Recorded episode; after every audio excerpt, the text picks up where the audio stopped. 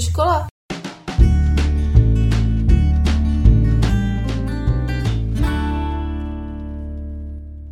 Protože nám finanční lektorka Veronika Kalátová přinesla spousty knih na ukázku, tak eh, by byla škoda se jim trochu nevěnovat. Tak kdybyste mohla představit nějaké tituly, eh, které mohou i učitelům nebo komukoliv pomoci se zorientovat eh, v té finanční výchově. Mm-hmm.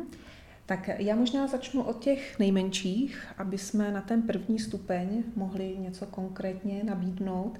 Tak začínám knihou Zlatý poklad už jsem také zmínila. Každopádně Zlatý poklad je knížka, kde jsou tradiční pohádky o zvířátkách, o králích a e, v podstatě Vladimír Pikora a Markéta Šichtařová, kteří napsali tuto knihu, mají poměrně dost dětí, jsem ztratila vlastně přehled kolik, asi sedm, se nepletu.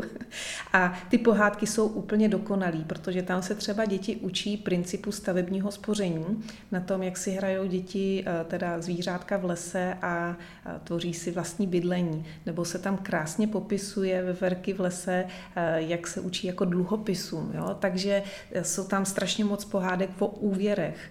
A nebo o měnové politice, jak funguje měna, jak funguje, proč je inflace. Teďka je to zrovna takový trendy téma. Takže určitě zlatý poklad. Donedávna um, nebyla v české verzi jenom ve slovenštině, takže když to budete pořizovat do škol, jenom si dejte pozor, jestli je to česká verze nebo slovenská, případně zapůjčit v knihovně.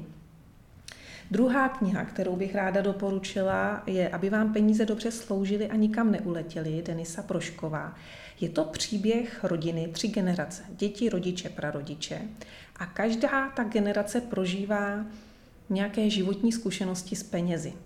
A je krásný se podívat na to, jak to vidí z úhlu to dítě a jak to vidí třeba ten rodič nebo prarodič. Jo? Protože každý má jinou životní zkušenost a mně se strašně líbí právě ta přirovnání, eh, jak vysvětlují, jak dělat biznis, například na pohádce o perníkové chalouce. To mě jako dostalo krásný příběh paní Prošková, dokonalá spisovatelka, ekonomka.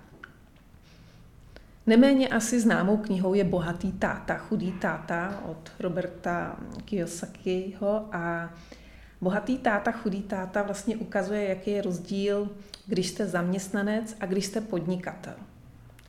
A dneska mladší generace určitě tíhne víc k tomu podnikat, než být zaměstnanci, než pobírat ten plat nebo mzdu. A já jsem se takhle bavila v jedné škole o této knize Bohatý táta, chudý táta, paní učitelka říká, no to všechny děti znají, všichni chtějí být jako strašně bohatý a všechno, ale v podstatě oni tam jako neučí ty děti, aby se jako vzdělávali. A teď já jsem si říká, no ale to je vidět, že každý to vidíme trošku jako z jiného úhlu pohledu, protože ten bohatý táta v podstatě furt se učí novým věcem a překonává životní překážky, aby ten biznis byl úspěšný, protože bez vzdělávání nikdo nikdy bohatý nebude. a to vzdělávání je strašně důležitý a přesto i ten pedagog to viděl a vnímal jinak. Jo? A mě to jako strašně zarazilo, že vlastně každý z nás máme jednu knihu a vykládáme ji různými způsoby, tak eh, ty děti nám eh, vlastně přišly s tím, to je super, já nemusím dělat vejšky, já stejně budu bohatý. no ale ten učitel by na to měl reagovat, ono to není v životě tak jednoduchý, jak to vypadá. Jo, to vzdělávání, bez toho se neobejdeme. Ten titul, jestli tam bude nebo nebude, možná není tak důležitý, ale rozhodně uh, bohatí lidi se vzdělávají možná více než uh, ti, co nemusí. Další knihu, kterou jsem objevila, a ta už jakoby byla spíš na ten sedmá třída, osmá a dál, střední škola by určitě mohli zařadit také některé části, dílčí části té knihy je Konec finančních negramotů v Čechách od Patrika Nachera. Patrik Nacher má i webové stránky bankovnípoplatky.cz a proslavil se tím, že vlastně přitlačil na banky, aby nebyly už bankovní poplatky za vedení běžného účtu. A on popisuje tu finanční gramotnost eh, prostřednictvím přísloví, přirovnání, pořekadel a například, mi se strašně tam líbí ta jeho mnemotechnická pomůcka na zkratku RPSN, která se váže na úvěry, což jsou roční procentuální sazba nákladů. A on to vysvětluje jako rád poznám své náklady. Jo, že se to jako líp pamatuje, mně to přišlo jako logický, tak si říkám, to super. A některé ty dílčí části jsem se hodně poučila, protože já jsem z toho finančnictví a on tam třeba popisuje i eh, jak vypadá telekomunikace a který čísla jsou placená a takové ty věci, kterým já jsem v té době neměla moc blízko. Jo, Kiyosaki napsal ještě super knížku a ta by se měla teda určitě zařadit eh, do finanční gramotnosti středoškoláků a to je Cashflow Quadrant, kde se ty děti jako víc učí, jak finančně plánovat. Tak je to tak jako hodně zajímavý. No určitě jsou na trhy i další knížky a hodně populární a myslím si, že se i často na středních školách kupuje jakoby dárek na rozloučenou těm studentům, když odcházejí a to jsou knížka Petra Syrového, což je taky ekonom, který učí různý finanční poradce a bankéře, kteří chtějí mít eh, titul, prestižní titul European Financial Advisor. A Petr Syrový napsal šest knížek, osobní finance, osobní a rodinné finance, investování pro začátečníky, jak si spořit na důchod, financování vlastního bydlení.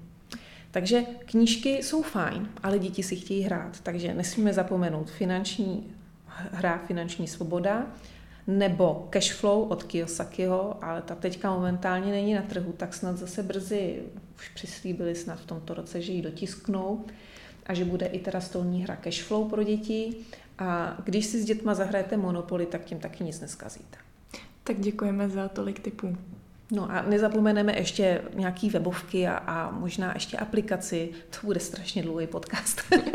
Na vašich stránkách tedy taky můžeme najít nějaké Určitě jsou tam, volně dostupné materiály. Jsou tam volně dostupné materiály, ale ČSOB, abych jako neukřivděla, když už jsem tady zmínila, i ostatní společnosti vydali výbornou aplikaci pro teenagery, jmenuje se Filip, kde se děti učí názvosloví, jak hospodařit. A je to taky super zpracovaný, protože jak tam mluví teenagery, jsou to krátké klipy a vždycky jsou k tomu i nějaký kvízy, tak to se mi strašně moc líbilo.